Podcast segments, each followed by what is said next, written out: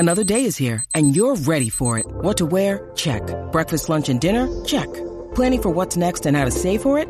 That's where Bank of America can help. For your financial to-dos, Bank of America has experts ready to help get you closer to your goals. Get started at one of our local financial centers or 24/7 in our mobile banking app. Find a location near you at bankofamerica.com/talktous. What would you like the power to do? Mobile banking requires downloading the app and is only available for select devices. Message and data rates may apply. Bank of America N.A. member FDIC.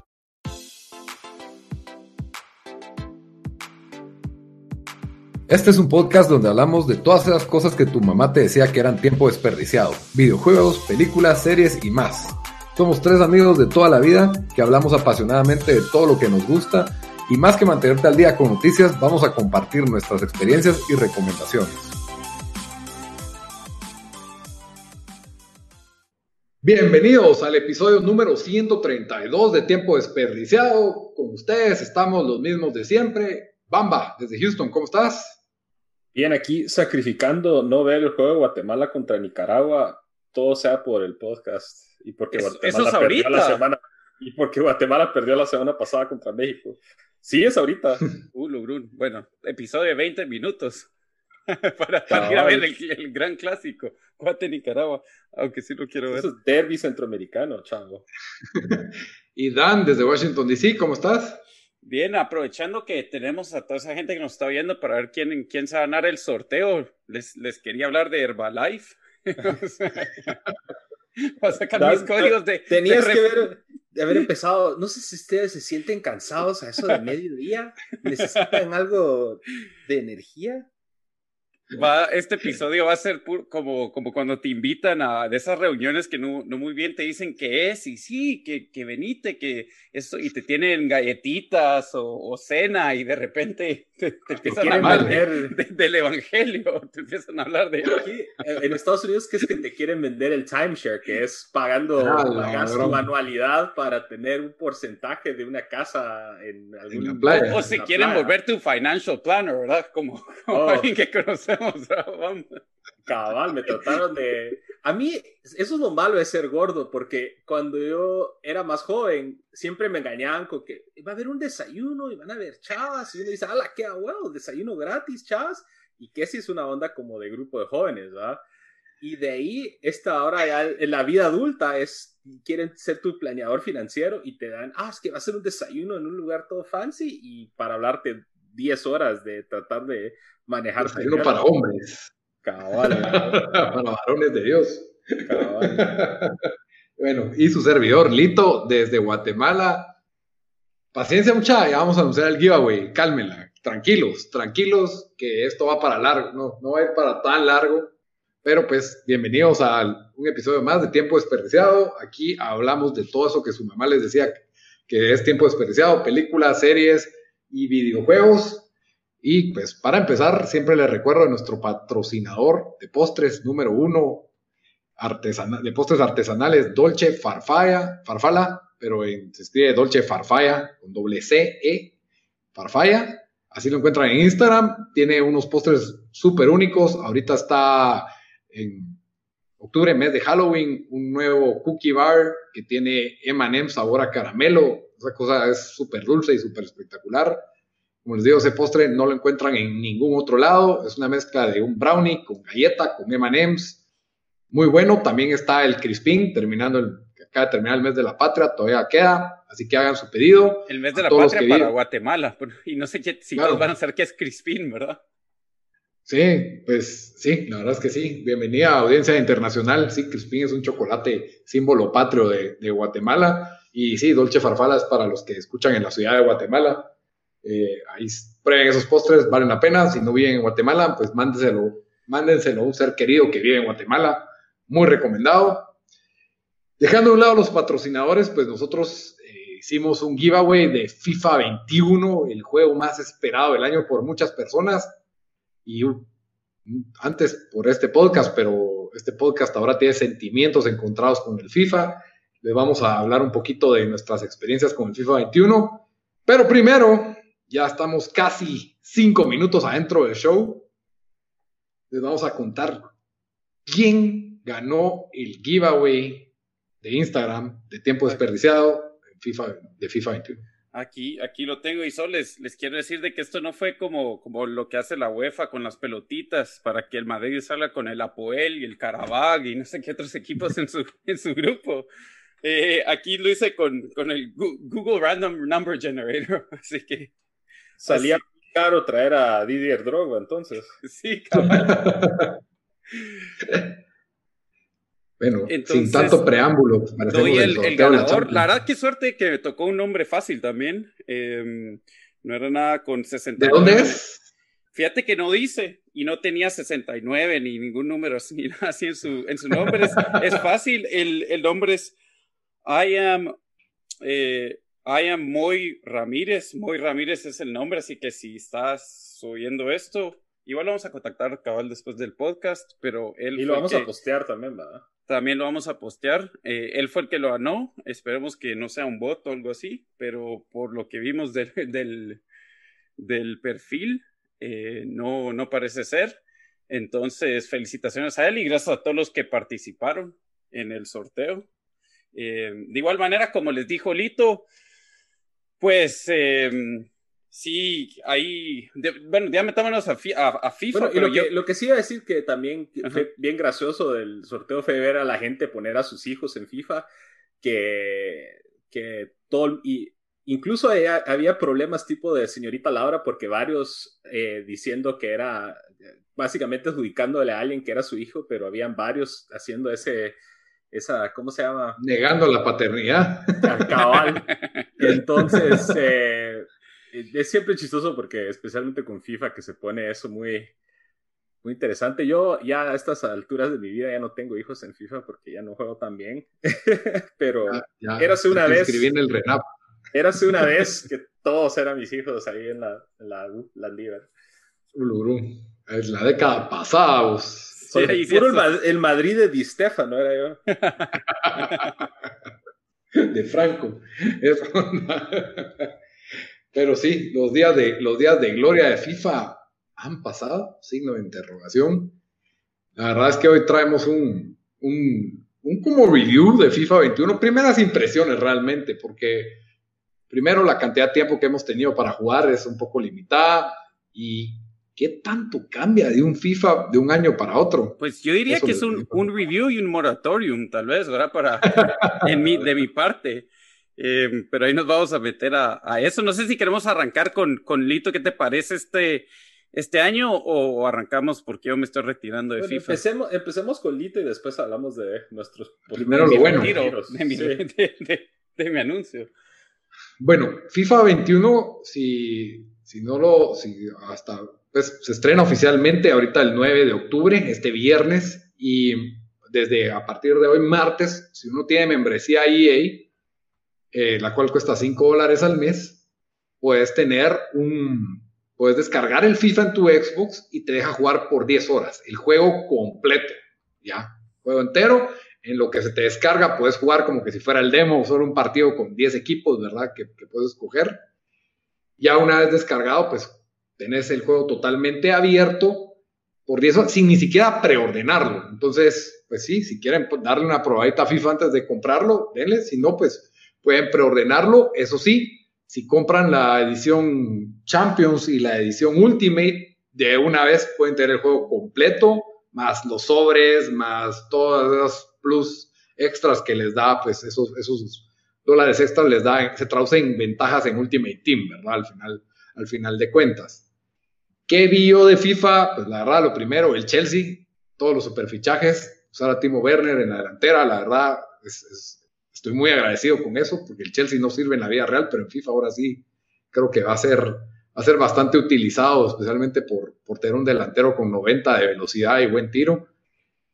De todas formas, dejando a un lado mi fanatismo por el Chelsea, me metí a jugar lo que es Division, probé el Ultimate Team, se mira muy parecido, todos los menús cambiaron un poco, lo cual los encuentro un poco enredados todavía, no sé si me voy a acostumbrar después, tienen como que pintura nueva, pero de lo que pude ver, el Ultimate Team está exactamente igual, Squad Building Challenges, Division Rivals, ¿cómo se llama el que jugás contra la computadora? Squad Battles. Y pues War Friendlies también con tu Ultimate Team. Y lo único que vi, que es un modo diferente que no he probado porque no tengo amigos con quien jugar, gracias Bamba y Daniel, es el co-op de Ultimate Team, que básicamente, de lo que entendí leyendo, es que pueden mezclar sus dos equipos. Eso está interesante. Entonces es como un co-op de verdad, no solo es un guest jugando en tu equipo, sino que mis cartas y tus cartas, armamos un squad, obviamente uno de los dos es capitán, arma la alineación y ya juegan contra los otros. Sobres que salen, que video sería, vos mezclas tu Quedeira con mi Ozil y tenemos un equipón ahí. Ojalá, la selección Ozil, de Alemania del 2010. Cabal. Sí, tendría que ser uno ahí uno más antiguo, pero sí, cabal, Khedira y todos los suplentes ahí, Minamino de Liverpool, y sí, la verdad es de que de nuevo les digo que abrí como 18 sobres de entrada, porque no sé, que unos que venían de FIFA 20, otros que por pre-order, otros que por no sé qué, totales de que no me salió ninguno. ¿Khedira fue tu mejor jugador? No, fue Matt Hummels. Pero igual 80, el lento de 86 defensa central del Dortmund. Yo uso Liga Inglesa, entonces tampoco me sirve mucho, pero sí, como tiene una velocidad de 56, valor en el mercado son como 8,000 monedas, entonces no te va a sacar de apuros. Aparte, pues obviamente ahorita no hay ni 1,000,000 de usuarios o por lo menos ayer en la noche no había ni 1,000,000 de usuarios en la interfaz, entonces está un poco raro el mercado. Yo estoy un poco quemado del Ultimate Team porque por más de que le invertía tiempo en la app, cada vez que iba al baño, y de ahí, pues ya cuando quería jugar me pasaba más tiempo tuiqueando, haciendo building challenges en lugar de jugar, y cuando al fin juego me topo con gente que tiene un equipo 3 veces mejor porque obviamente para ellos no fue nada meterle $100 al principio y ya pues resuelto la mitad de los problemas, no sé. Si $100, la verdad, ya... Sí, eso te iba a decir, 100. Ala, ¿no? Tal vez 500 o 1000. Yo, cuando compraba los FIFA, antes se comprábamos la edición... Ultimate, la 99. Que te traía sobres cada semana. Y aparte, yo le paraba metiendo al año, o a cada FIFA, tal vez unos $20, $40 de sobres. Y aún así, te parabas a jugar contra equipos con Ronaldo, Team of the Week, con Messi, así súper especial. No, Ronaldinho, Figo, Mateus, Maradona. Sí, y vos dando lucha ahí con Higuaín. Yo corriendo con Bonucci, Chiellini, Higuaín. Y bien te va. Pues, sí. Y bien te iba, cabal. Sí, y de ahí pues cositas pequeñas que noté es que ahora trae 2 soundtracks FIFA. Trae un soundtrack de Volta, que nadie lo va a usar y nadie lo va a oír. Y trae un soundtrack de FIFA y puedes poner la opción para oír los 2 soundtracks, o sea, alternándose las canciones de uno con otro. Aparentemente son soundtracks completamente distintos. De lo que leí otra vez, no hay cooperative versus friendlies. No, de Volta nunca ha habido. No sé si va a haber esta vez. No llegué ni a probar Volta. No hay The Journey, nos quitaron The Journey, la verdad, qué tristeza. Creo que estuvo para ayer porque The Journey, después de el primero con este... El primero era el defendible, los demás sí. ¿Cómo es que se llama? Alex Turner o Alex... Sí. Fue hace como 3 años. Alex Hunter, no era Hunter. Alex Hunter.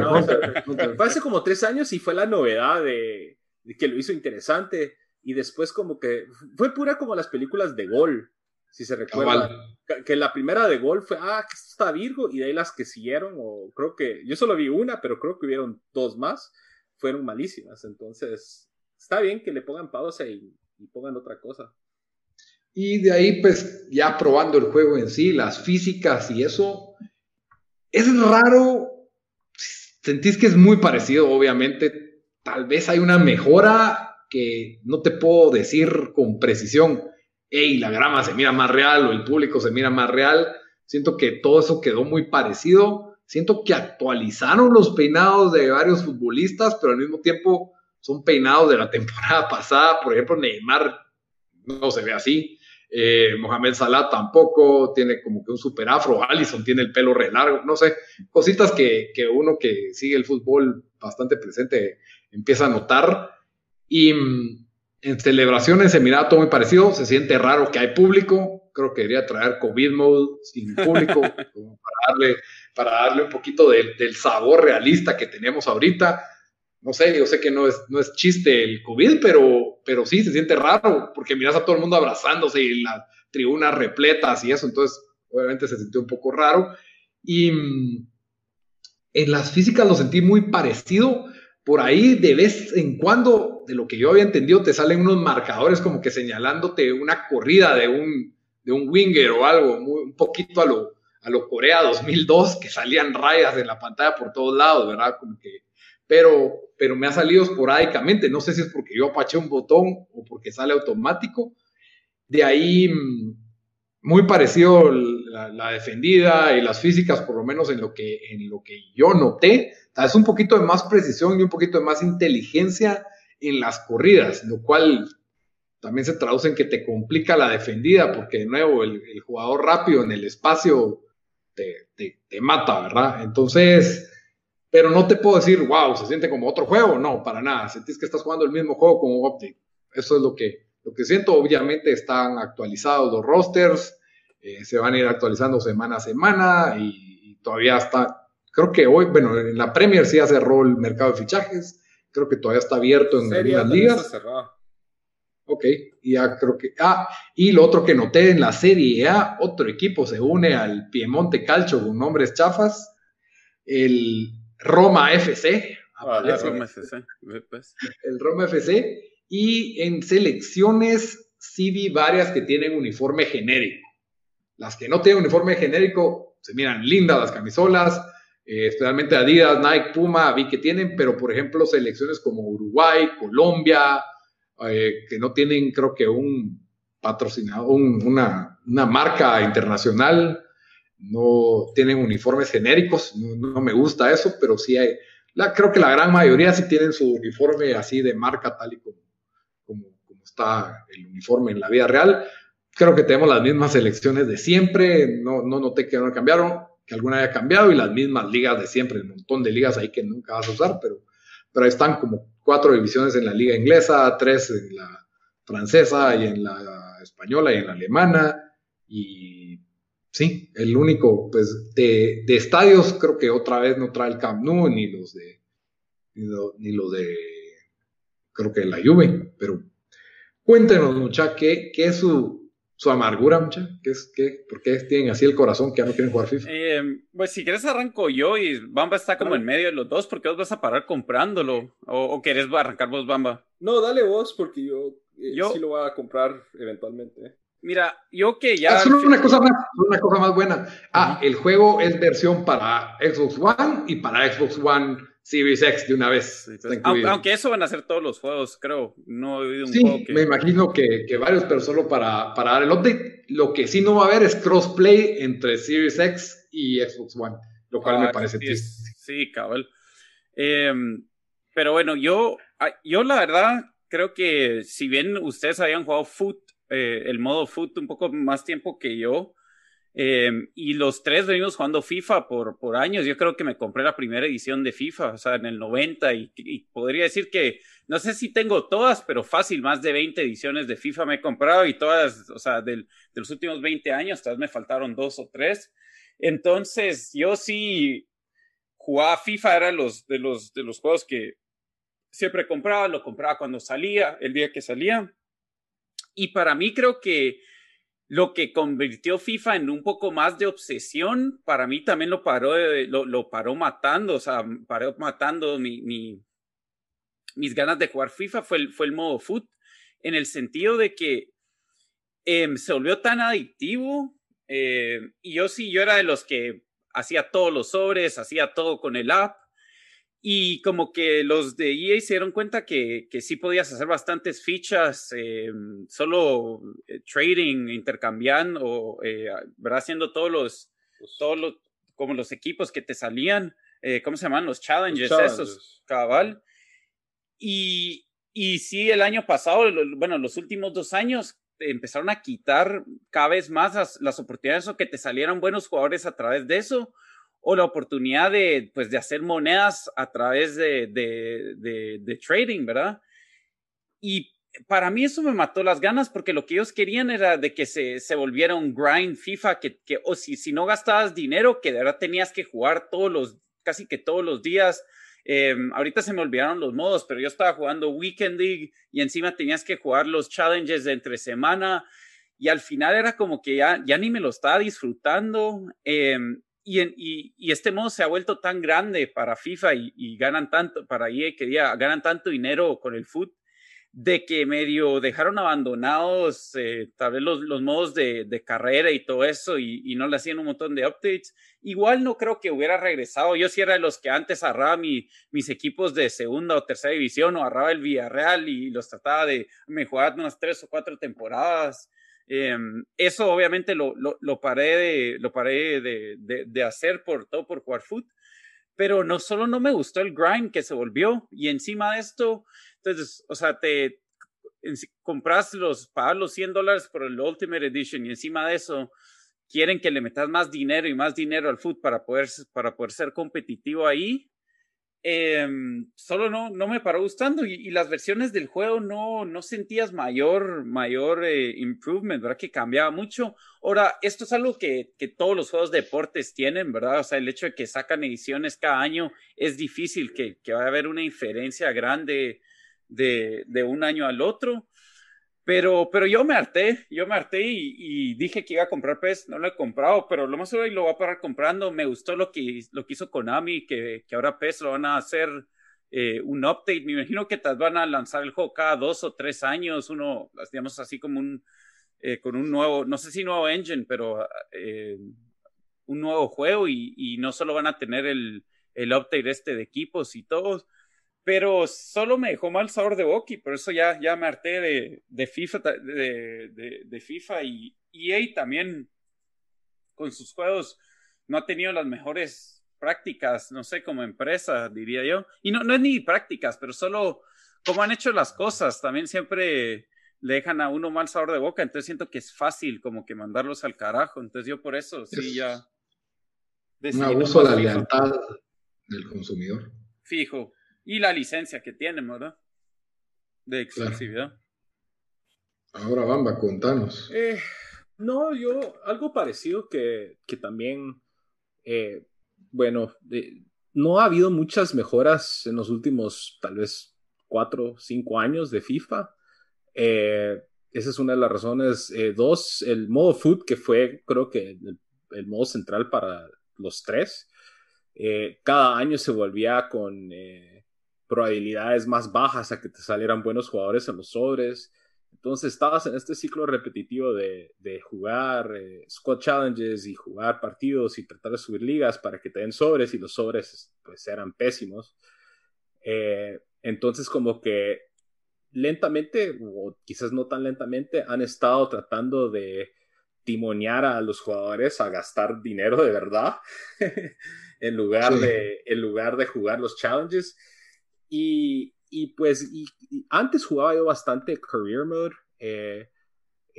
No sé por qué en los últimos 2 o 3 años no me ha gustado tanto. Lo traté de jugar, jugué tal vez una temporada con el Atalanta de este último FIFA. Y esas son las razones principalmente. Yo creo que lo voy a parar comprando cuando esté en oferta. Por ahí Black Friday a veces lo ponen a mitad de precio. Solo para echar las chamusas con Lito y con otra mara, pero ya no es así religioso como antes. Yo a medianoche me iba a GameStop a comprar mi versión física o volada. Sí, y lo otro es de que sí es como triste eso de que no vas a poder jugar de un Xbox One a un Xbox Series X. Entonces yo creo que ahí sí se van a excluir muchas personas de poder jugar con sus amigos, y creo que es lo que FIFA debería estar facilitando, ¿verdad? Yo entiendo. Y pues yo creo que Xbox...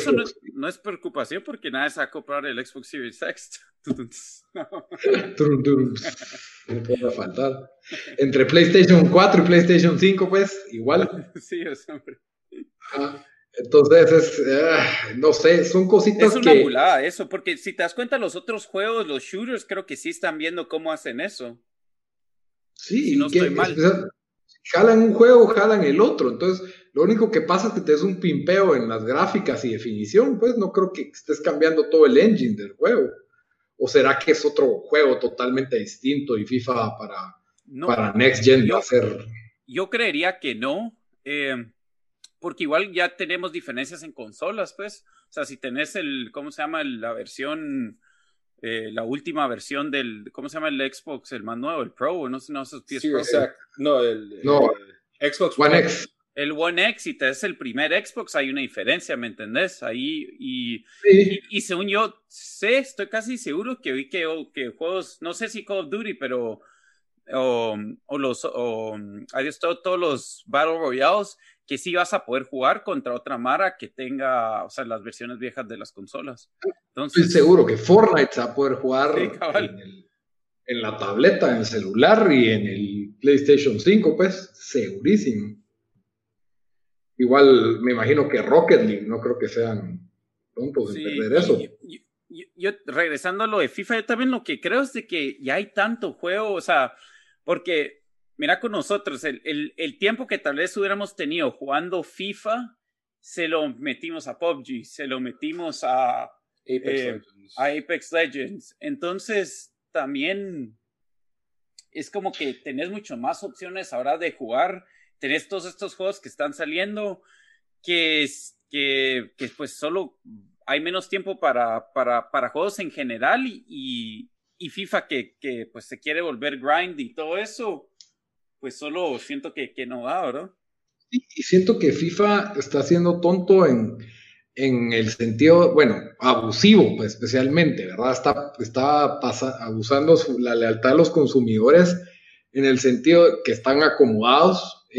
Porque cuando vos decís de que casi no ha cambiado, a mí no me molesta eso, el juego para mí es bueno y funciona. Sí, a mí tampoco, pero solo como que ya cuando te cae mal, es solo agregarle, ¿me entendés? Sí, exacto, pero lo que sí me molesta a mí es, por ejemplo, que se ha vuelto como que FIFA es Ultimate Team y lo demás son detalles. Entonces el Ultimate Team, obviamente que es una máquina de dinero, probablemente de imprimir dinero, porque ves a los streamers ahí abriendo sobres y solo eso ya les trae dinero y pues la gente está jugando y gastando con tal de conseguir un mejor equipo y de competir mejor, pero se ha vuelto como un skin, una cuestión con pay to win que le dicen, ¿verdad? De quien gasta más tiene el mejor equipo y no les importa, por ejemplo, como vos decís, Bamba, el modo carrera. Tal vez está bien así y no le han puesto mayor atención, pero que no puedas jugar 2 contra 2 con tus amigos, ¿me entendés? O sea, especialmente en época de pandemia, que la gente no se anda juntando tanto, que no se estuvo juntando tanto, ¿qué les cuesta hacer eso? Nada. Sin embargo, no lo hacen porque Dios guarde, te distraes en algo que no sea el Ultimate Team. ¿Ya? Es cabal, es que eso es la cosa. Quieren funnel todo a solo Ultimate Team. Por eso un montón de updates y en el Reddit de FIFA era chistoso. Este año no he ido, pero sí estaba pegado ahí los últimos 3, 4 años. Mirás a los pobres de que juegan Career Mode y a los 6 meses todavía no les habían hecho unos updates a cosas así que eran fatales, ¿verdad? Entonces sí, lo que te indica es, o sea, miran el dinero que les hace FUT y todos los demás modos se van a un lado completamente. Sí, y yo pienso que y cabal, yo entiendo que no quieren ponerle, o sea, yo siento que gracias a FUT podrían hacer, entonces hagan free to play FIFA, pues, ya con el FUT podrían sacar esto adelante, pero ni modo, ¿verdad? No quieren, ni modo, todo el mundo paga los $70 al momento de que sale y no le van a decir que no a ese dinero, y creo que PES no, pues poco a poco está haciendo su lucha, pero yo creo que ya tuvo suficiente tiempo para por lo menos comerle algo más del mandado a FIFA y no ha logrado, ¿verdad? Es básicamente una lucha de licencia. Simplemente creo que Konami no tiene la capacidad económica para pelear con EA y ganarle esa lucha, porque, por ejemplo, si no estoy mal, antes habían en la NBA habían 2 juegos sacando, eran como que los dos tenían todas las licencias, ¿o no? Sí, estaba NBA Live y NBA 2K. Uh-huh. Y los dos tenían todas las licencias y todo. Uh-huh. Y después la liga. Se salió Live, no creo que por licencia, puede ser que esté mal con esto, pero creo que solo se salieron porque el juego ya no estaba vendiendo bien. Y, y después, mucho mejor. Les comió el mandado 2K y ahorita regresó Live, pero según he oído no es tan bueno. Y lo mismo pasó en Base, de que el MLB The Show, que era de los de Sony San Diego, fue demasiado buen juego para los de los otros que había de Base, que lo pararon de hacer. Había 2K de Base también. Ajá, 2K. Y EA no estaba metida en Base entonces. Estuvo por un tiempo, si no estoy mal. El mejor juego de Base lo sacó EA. Era cuando sacaban MVP Baseball. Era el MVP Baseball 2005. Ah, sí, cabal. El mejor juego de Base. No sé. Sí, pues, y incluso había también antes Madden tenía competencia. Creo que fue el primer monopolio realmente, sí, pero tenía Madden tenía el juego 2K y ya para acabar los últimos 2 años, como el 2004 o 2005, ya... en los reviews estaba saliendo mejor el de 2K y pagó la exclusividad EA y los pobres de 2K ya no tuvieron más juegos. Se murieron ahí mismo. Cabal. Sí.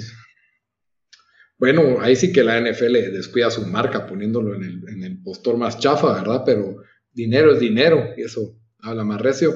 Lastimosamente sale el consumidor lastimado en algunas decisiones. Creo que en FIFA ese es el caso. Creo que PES pues, no ha logrado ponerle la presión.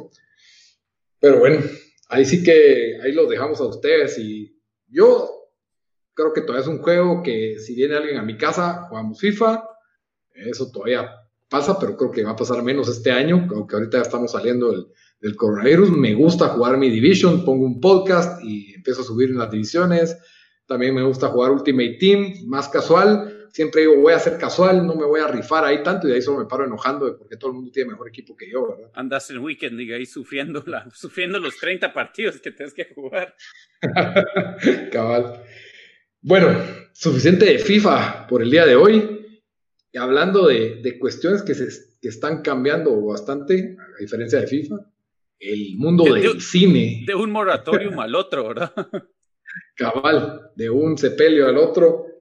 El mundo del cine, creo que nosotros tuvimos la discusión hace 1 año o 2 sobre la muerte del cine, que veníamos hablando de lo mal que estaba el cine en el sentido de que costaba competir con los streams y los videojuegos y que pues, el precio lo que vale irse a sentar afuera de tu casa y todo, sí, las series obviamente, y vino el COVID-19 y pues obviamente hace destrozos en muchas industrias.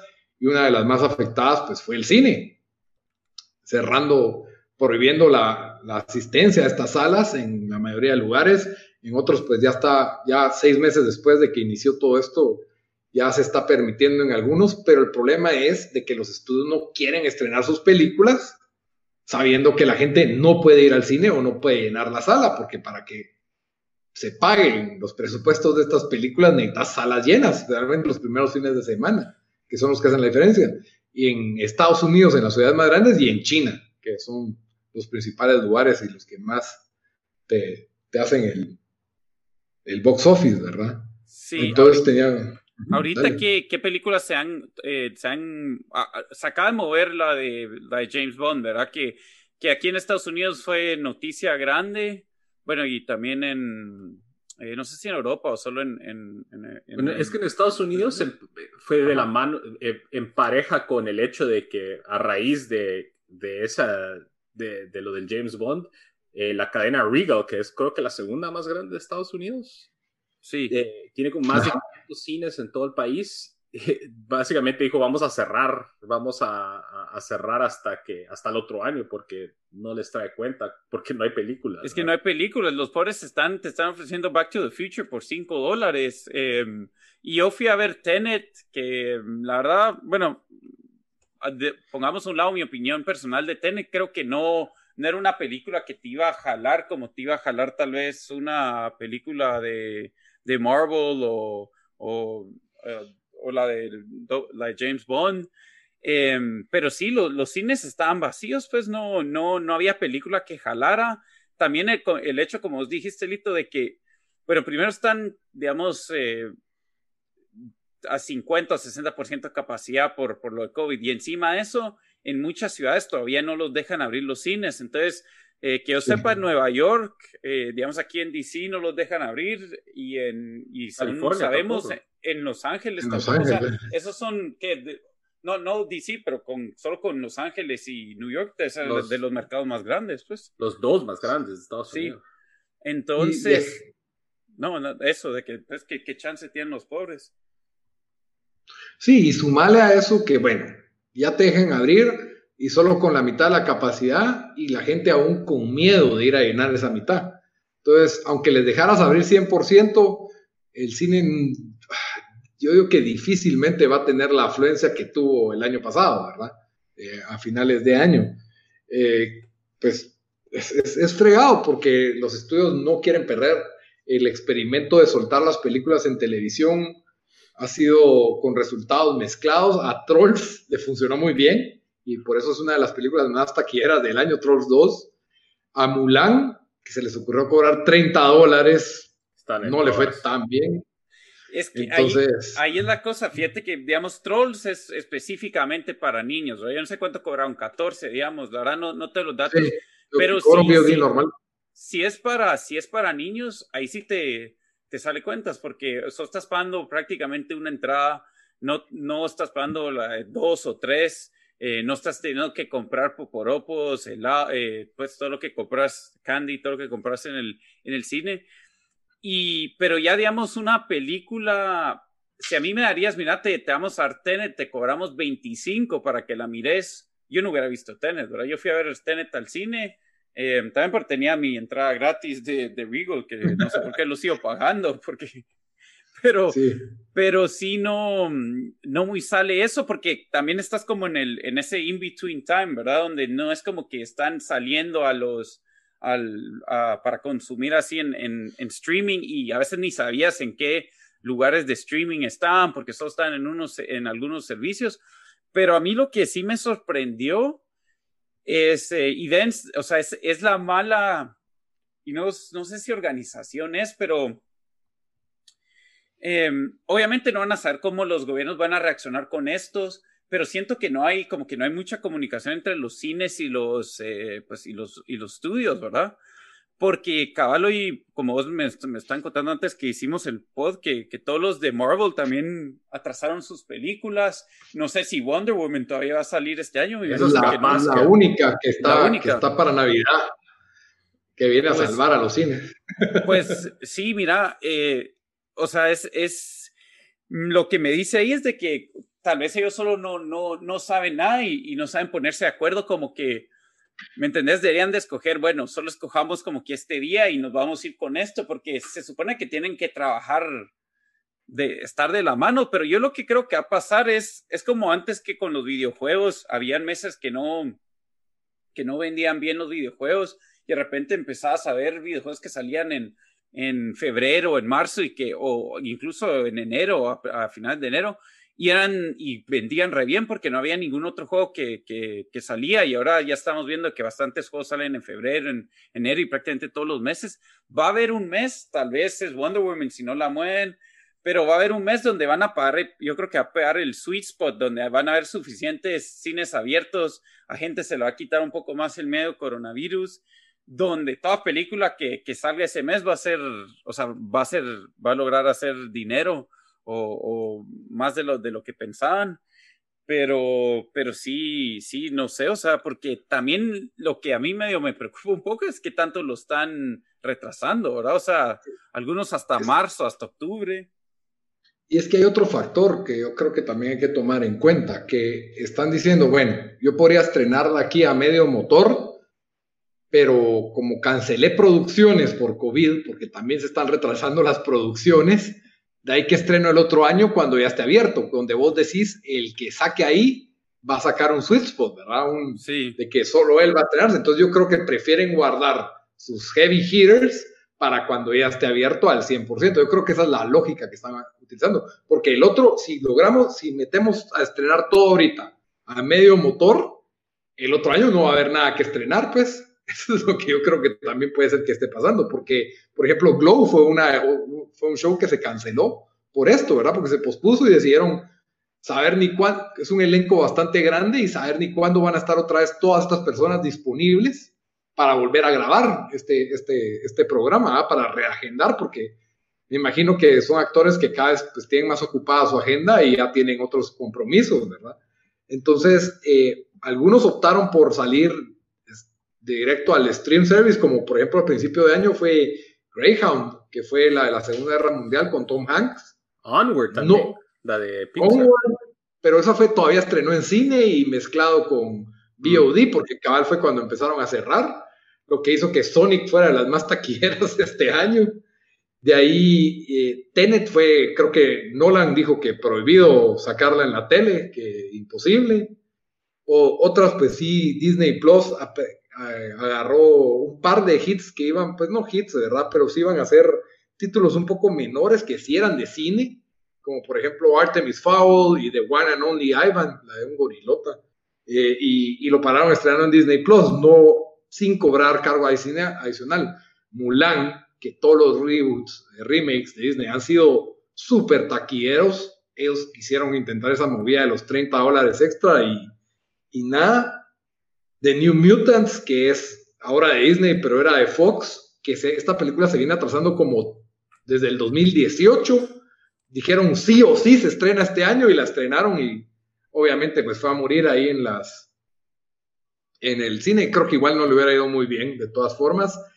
Y, no sé, Antebellum, otra película que iba a pesar, que es de los productores de Get Out y Us, pues ahí está, ¿verdad? También se fue a la tele. Y ahorita, pues, lo único que tenemos para diciembre, que puede salvar los cines este año, a mi criterio, es Wonder Woman y Coming to America 2, que todavía está para diciembre 18. Ojalá yo sí la iría a ver, Coming to America 2. Y The French Dispatch estaba para julio, pero ya lo movieron, creo yo.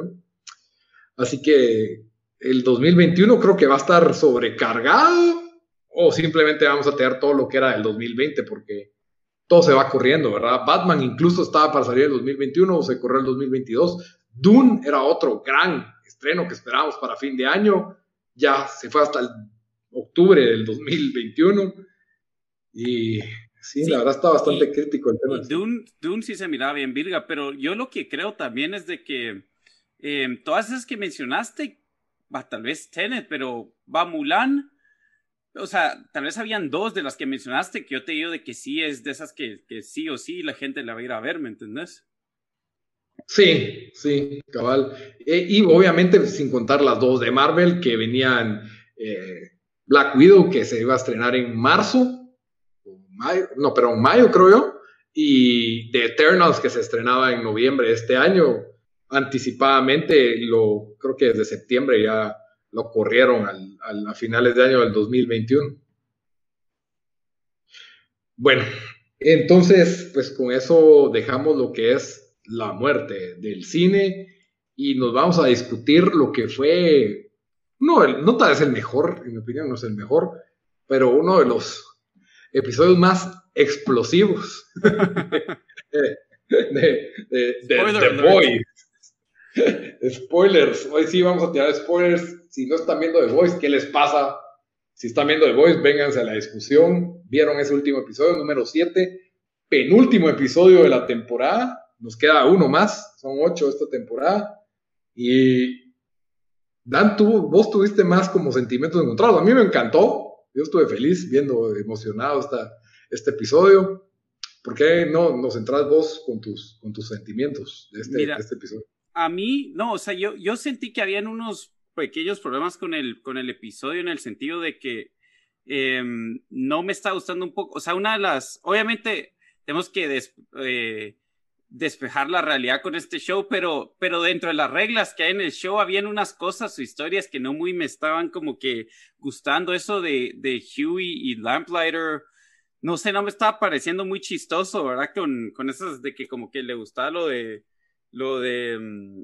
porn y no sé qué. Las parodias de... Cabal, que dan risa, pero como que fue un chiste que le... Que por cierto, sí grabaron actual porn parodies que... Ah, ¿en serio? De ahí salieron. Pues, tenían que salir de algún lado, ¿eh? Cabal, que sí grabaron like the for reals porn parodies que por ahí andan rondando, es lo que leí en Twitter, que sí está confirmado, pero no sé si los van a vender o publicar o qué diablos.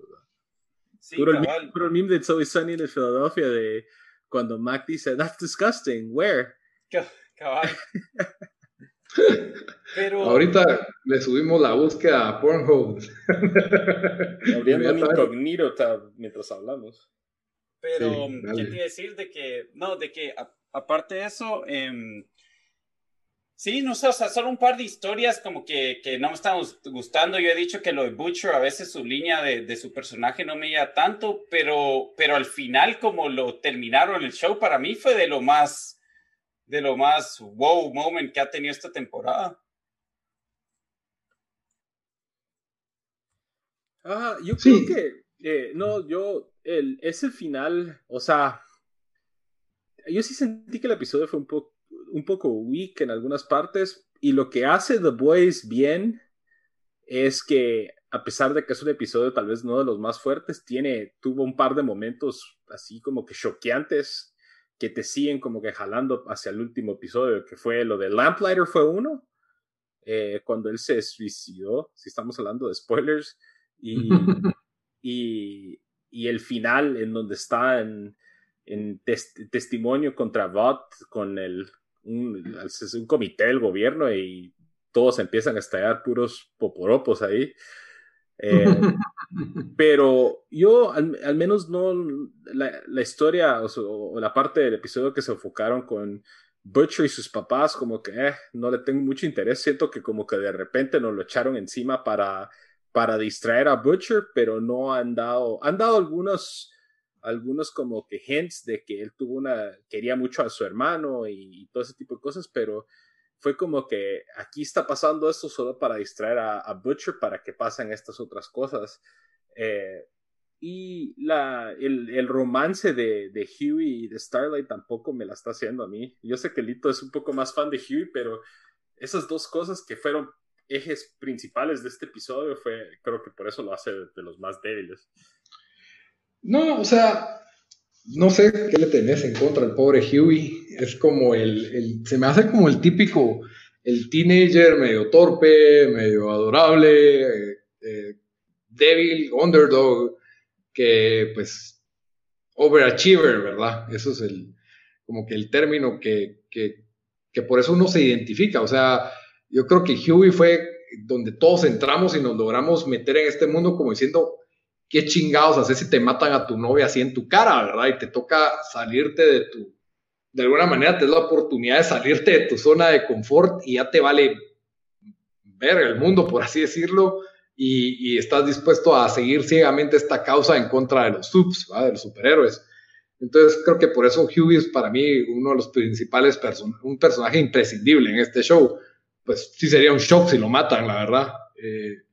De ahí, de otro lado, pues sí, tiene su romance con Starlight, que yo creo que le estaban dando ese toque como de amor prohibido, de que Starlight es como una doble agente dentro de los Seven, y él es como, pues obviamente, él es parte de esta banda de Most Wanted, por así decirlo, ¿verdad? Y por lo tanto, no pueden tener un amor a luz pública. Ahorita, pues ya, como que ya pasó eso, y Starlight ya está, pues, fuera del closet, por así decirlo, con los Seven, porque ya la atraparon, y se me hizo un rescate tipo Star Wars. Tal vez sí dan un poco de razón en que el show tiende a ser más grounded en algunas, o sea, obviamente dentro de este mundo donde hay superhéroes que vuelan, y fue un rescate tipo Star Wars de metámonos a la fortaleza a rescatar a la princesa, ¿verdad? Con esta pareja y dispareja que es Lamplighter y Huey, que pues nos dio ese gran shock. De ahí tuvimos, ¿qué otra cosa tuvimos bien intensa? Sí, Butcher con su familia, no mucho. Lo de Mouth y Black North. Fue una de las partes intensas del episodio también. Eso estuvo bien, bien intenso.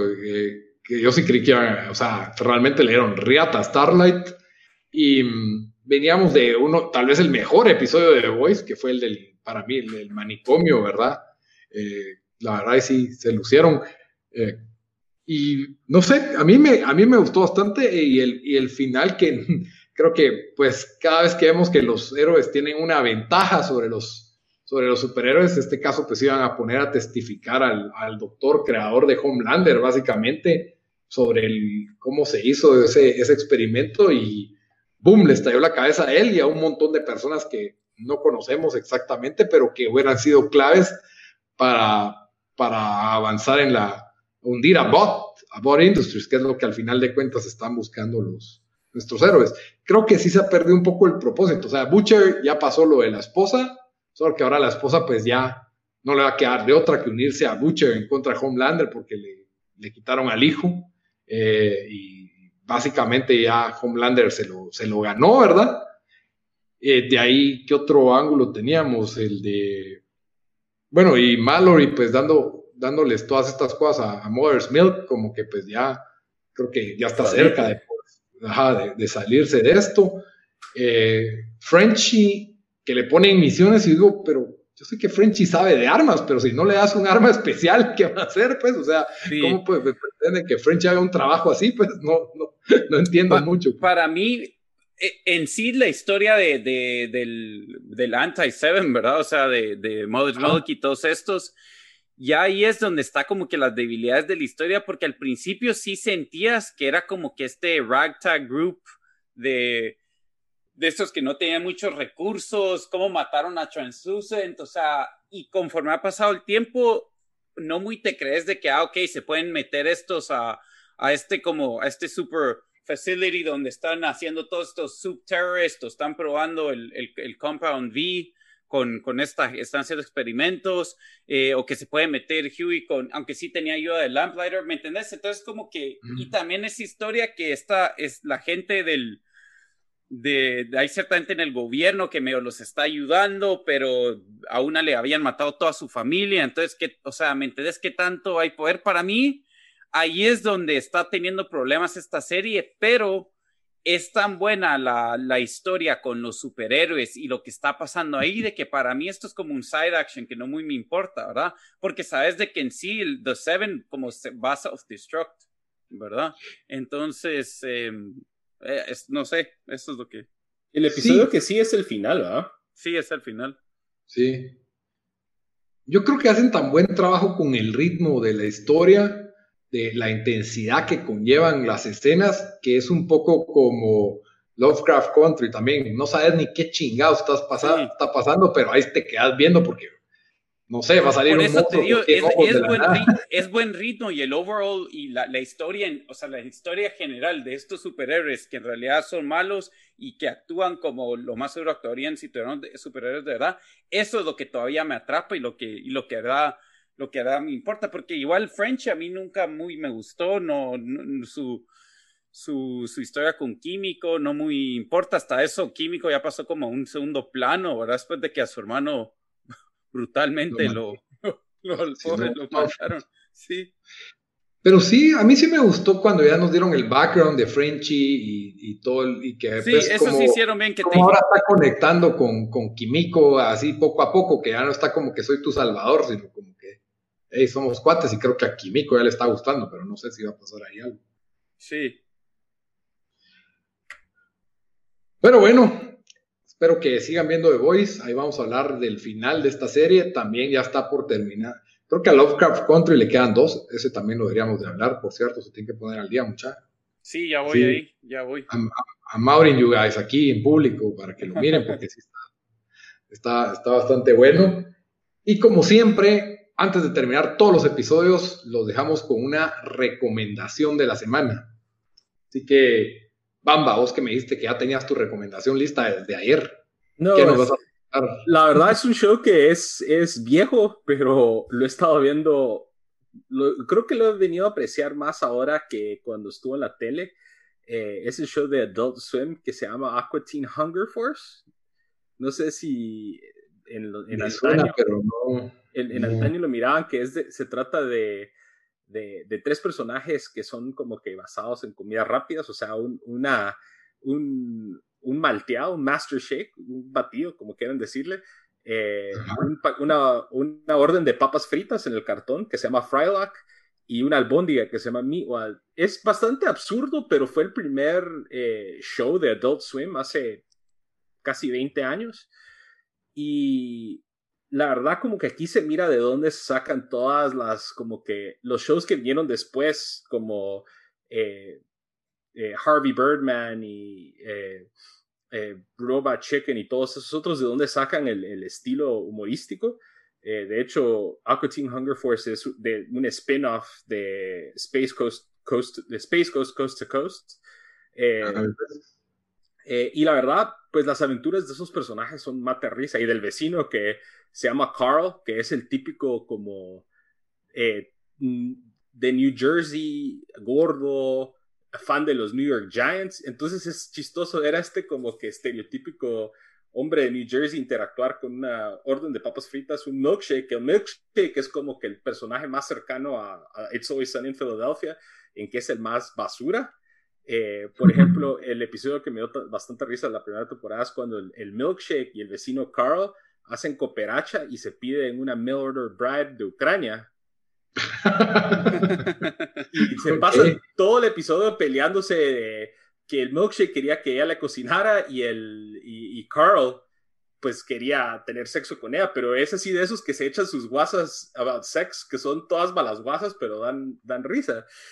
Y es absurdo pues que ellos están tratando de casar con esta chava, y algo así son todo lo de bastantes de los episodios. La verdad lo recomiendo bastante, son episodios cortos, creo que cada uno dura si mucho 15 minutos. Son, si no estoy mal, 11 temporadas. Wow. Lo pueden ver en YouTube, hay algunos episodios en el canal, en la página de Adult Swim hay otros episodios, y creo que era una vez en Hulu, está aquí en Estados Unidos, no está en Netflix definitivamente, y bueno, si tienen HBO Max también está en HBO Max. Ah, muy bien, HBO Max también jaló South Park, ¿o no? Sí. Si no estoy mal, ajá. Es que es la umbrella de todo. Ay Dios, ¿cómo se llama? Se me fue ahorita. ¿Quién es el dueño? No, sí, creo que sí o no. Entonces por eso tienen Friends y todo ahí. Que por cierto, el episodio de South Park está gratis para ver esta semana, el Pandemic Special. Ah, pues. En la página de South Park. Es AT&T. HBO Max es AT&T, que es Warner Media. Ok. Pues ahí está todo el Aqua Teen Hunger Force, las 11 temporadas. Mírenlo, porque creo que yo no lo aprecié en su momento, pero ahora sí me ha estado dando bastante risa. Muy bien. Dan, ¿qué ha recomendado esta semana? Bueno, yo le estoy robando una recomendación que Lito hizo en otro podcast que tenemos, que se llama Fabricantes de Miseria, para hacer el shoutout ahí, pero sí. Cabal. Se llama, está en Netflix, es un que es un true crime. Estuvo número 1 esta semana, que se llama American Murder: The Family Next Door, y la verdad que sí, este es así como dice el nombre, es bastante, les dice qué es lo que pasa, pero sí de un asesinato de esta familia completamente inesperado. Y el documental, la verdad está muy bien hecho, porque aparentemente pues grababa bastante la familia, y no solo grababa bastante, pero sino cuando empezaron a suceder los hechos, que primero se reportó, desaparecía la familia, todo esto está documentado porque tenían los policías pues cámaras, y también habían cámaras en la casa. Entonces la verdad parece como que pasó hace un año y lograron agarrar todo este footage y tenerlo listo así de rápido. Pero sí, la verdad, choqueante, y para los que les gusta el true crime, definitivamente lo tienen que ver, y para los que no, que yo la verdad no soy de esos que mira todo lo que sea true crime, pero está muy, muy bien hecho, pues más que hecho, está muy bien documentado, diría yo. Entonces mírenlo, está en Netflix, American Murder: The Family Next Door. Muy bien, buena recomendación. Y mi recomendación también está en Netflix, es bastante reciente, se llama, se me perdió aquí el nombre, qué bruto soy, sin querer lo cerré, pero bueno, se llama Brooklyn 911. No es el de no sé qué versus The Bronx. Vampires versus The Bronx, eso es, no es Brooklyn, es The Bronx, perdón. La misma ciudad, estuviste en la misma ciudad por lo menos. Ah, bueno, sí, no sé la distinción entre uno y el otro. Vampires vs. The Bronx es una nueva película de Netflix que la verdad está bastante divertida. Yo creo que es una película ideal si tenés 10, 11 años y querés ver algo que no es apropiado para tu edad. Creo que es ideal esta película porque creo que tiene el suficiente, o sea, es PG-13 la película porque tiene violencia y tiene sangre y tiene lenguaje, pero al mismo tiempo, pues, solo eso, ¿verdad? Y son, los protagonistas, pues, son niños, diría yo, de 12, no, tal vez más, 13, 14 años, o sea, preadolescentes, y no son del Bronx, uno es dominicano, el otro es totalmente afroamericano, y el otro es, creo que también dominicano, pero no dominicano negro, sino dominicano moreno, es POC, y tienen una su amiga de Haití, entonces... es un ángulo un poco diferente al acostumbrado en películas de terror y de vampiros, y creo que le buscaron un buen giro que se adapta al entorno social actual, en que pues básicamente los vampiros llegan disfrazados dentro de una corporación de bienes raíces que quiere, digamos, gentrify, ¿verdad? Gentrificar el Bronx, que es algo que está pasando, ¿verdad? Para hacer ahí sus nidos de vampiros. Obviamente nadie sabe que son vampiros, eso es secreto, viven en este mundo real, y pues por pura suerte uno de estos niños mira a un vampiro asesinar a alguien, y ahí se empieza a desarrollar la trama, que es un poco de, ¿cómo se llamaba la película de vampiros de los 80s, de los niños de los 80s? De Lost Boys, un poco de Lost Boys, no tan hardcore, es un poco más como ver de Sandlot vampiros, ¿me entendés? O Little Giants vampiros, algo así la sentí yo. Es un poco infantil, pero al mismo tiempo me gusta que juegan con las reglas tradicionales de los vampiros, de usar crucifijos, agua bendita, estacas de madera, Blade, los vampiros obviamente que no pueden entrar a un lugar si no los invitas. Entonces, a mí me gusta un montón esas cuestiones que respetan los... digamos que las reglas tradicionales de los vampiros, obviamente en este caso enfocadas en el Bronx, le dieron el sentido social con esta cuestión de la gentrificación, de cuando estás en esa edad de que ya te pueden atraer un poco los gangs, las maras, y esta población pues que tiene una relación problemática también con la policía.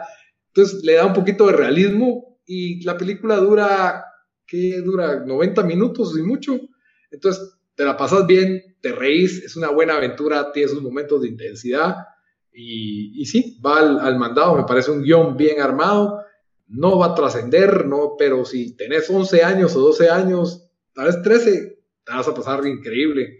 Incluso la podrías ver si pues en familia, si no te molesta que tus hijos miren vampiros y un par de escenas sangrientas, creo que no hay ningún problema para ver esta película. Así que súper recomendada.